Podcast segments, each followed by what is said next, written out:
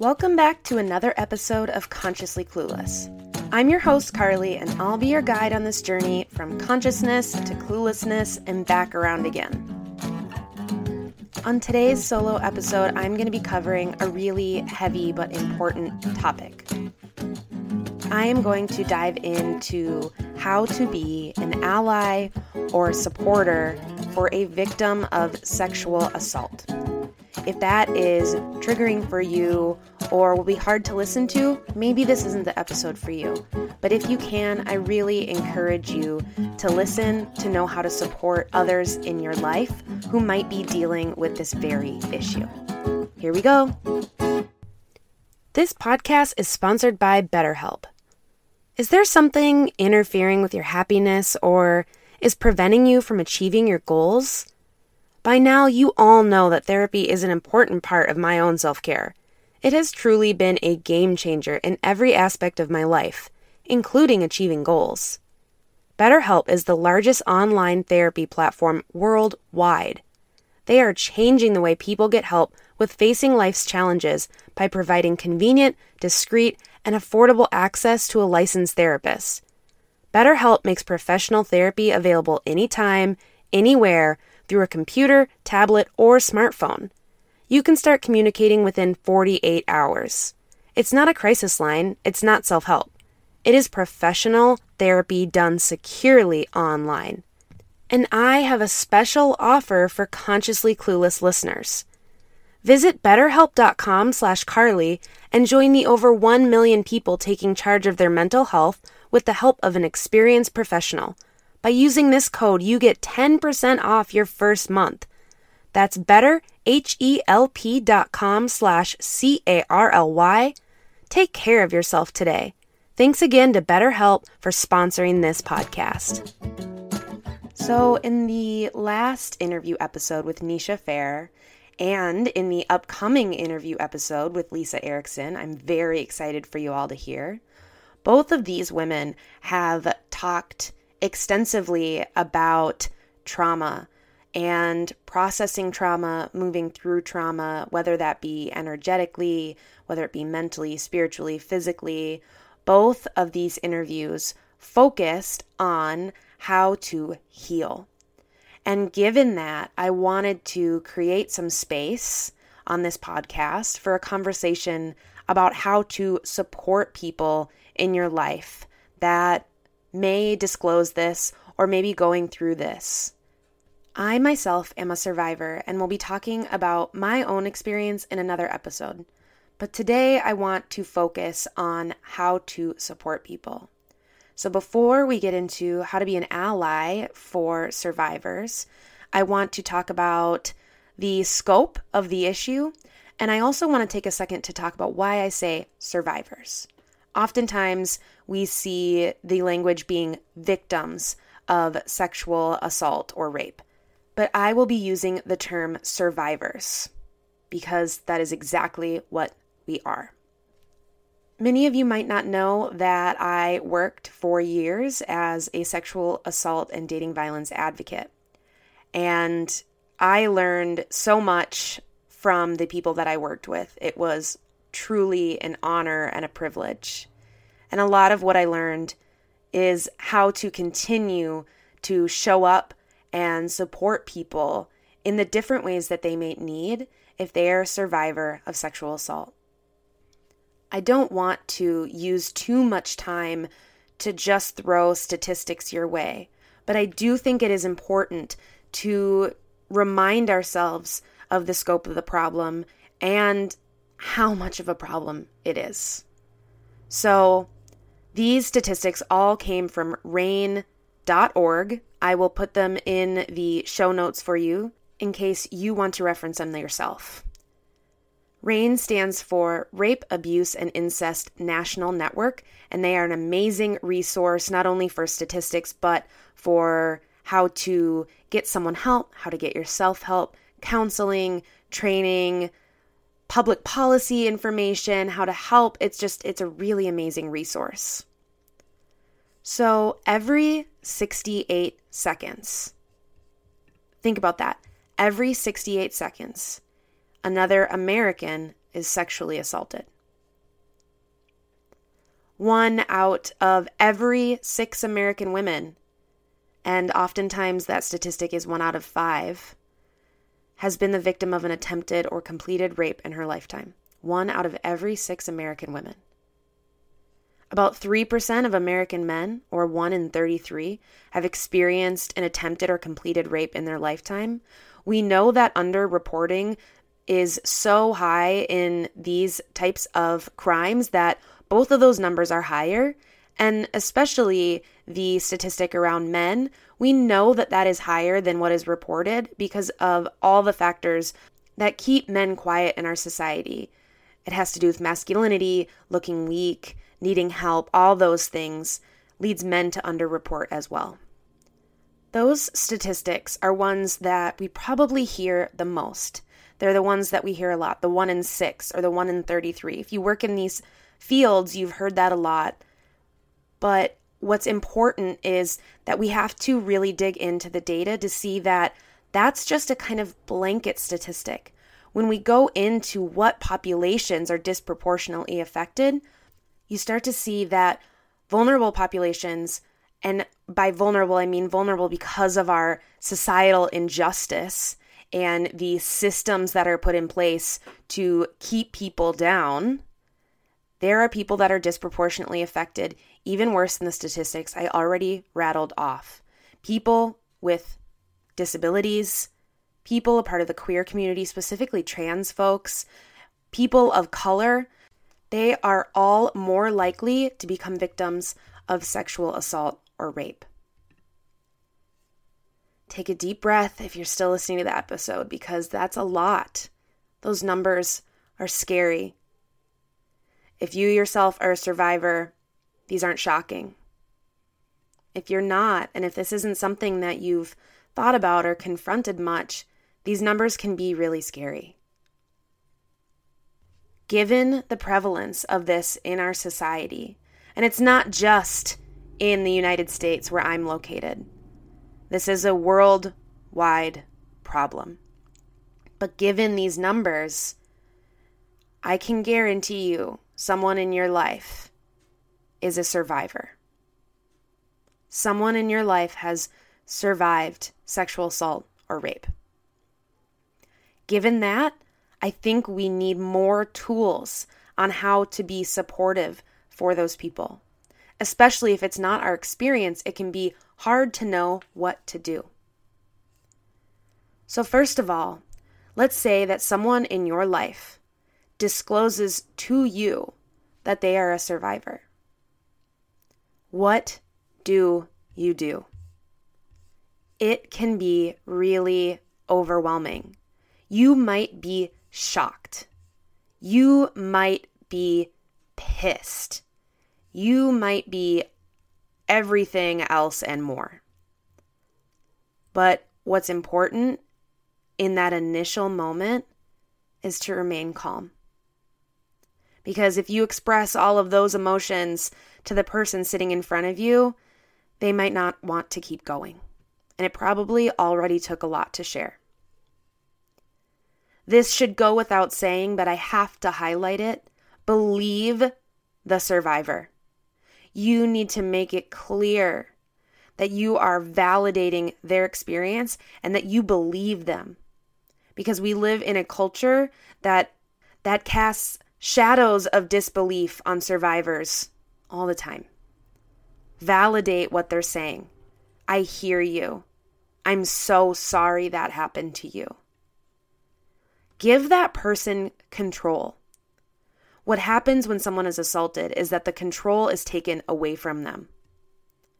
Empower that person to make decisions about what steps to do next. Maybe this person is telling you this and you're the first person they've told. And it is either new or maybe it's 10 years ago.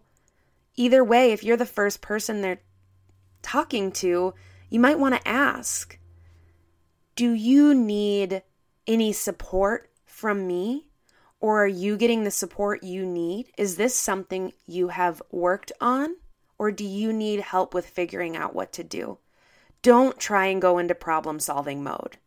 Similarly to an episode I did on how to support someone with depression, don't go into problem solving mode. Ask what they need. Continue to give that person the control. Be there for that person to express a lot of different emotions.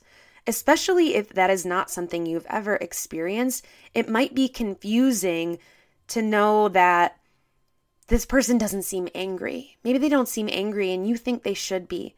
That's not up to you. You have to allow that person to lead the moment.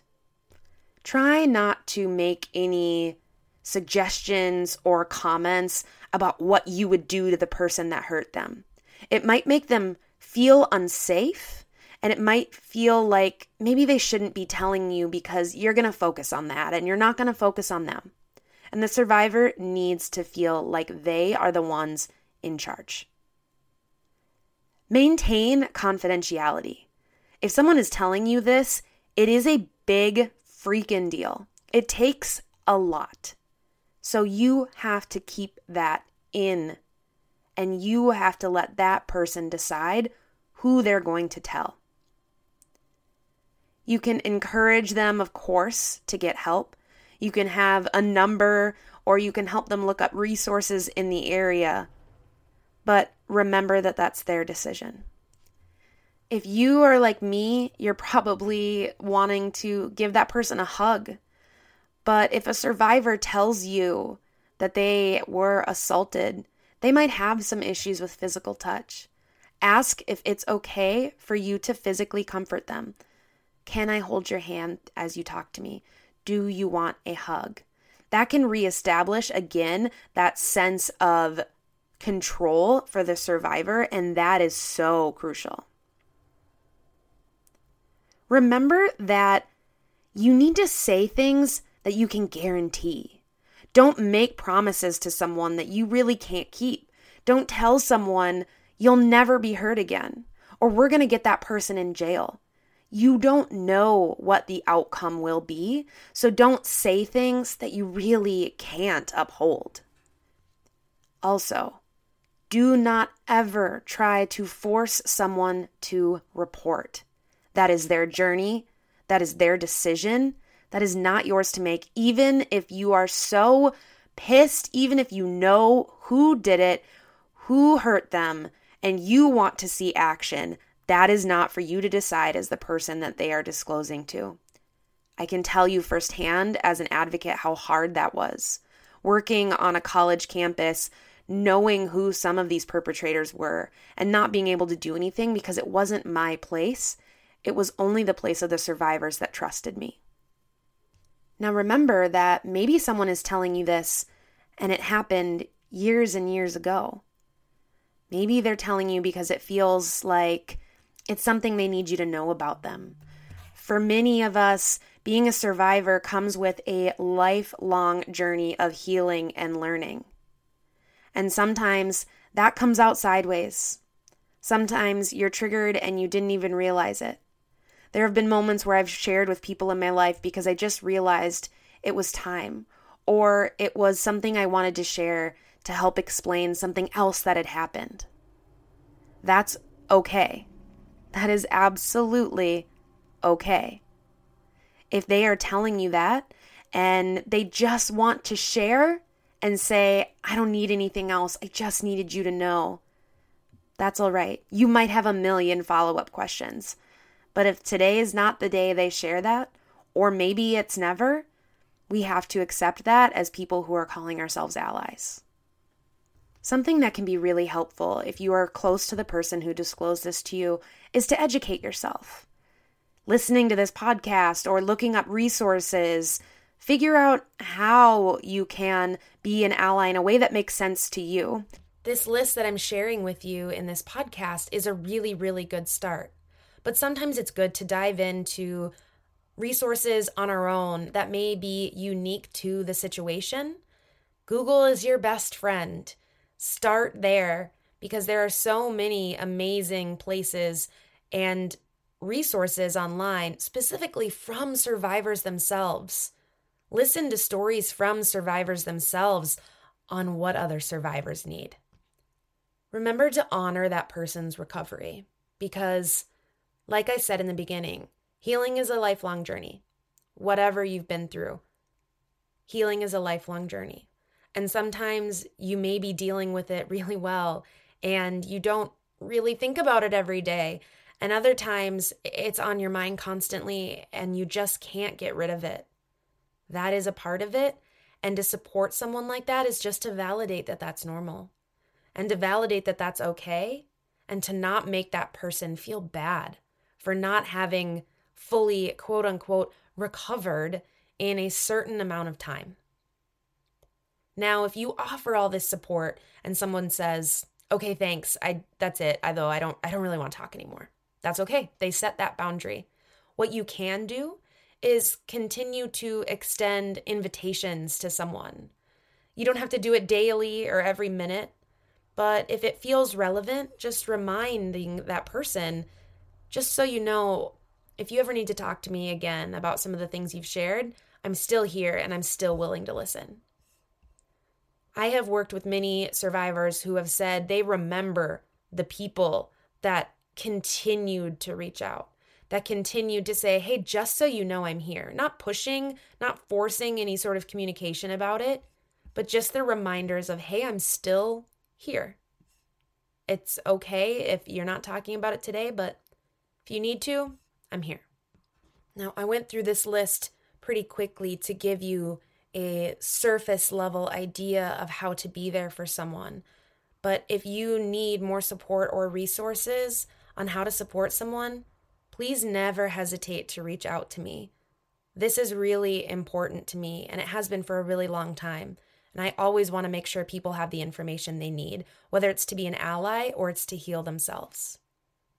And don't forget that if you're being the support person for someone who's telling you about this experience, you have to take care of yourself too.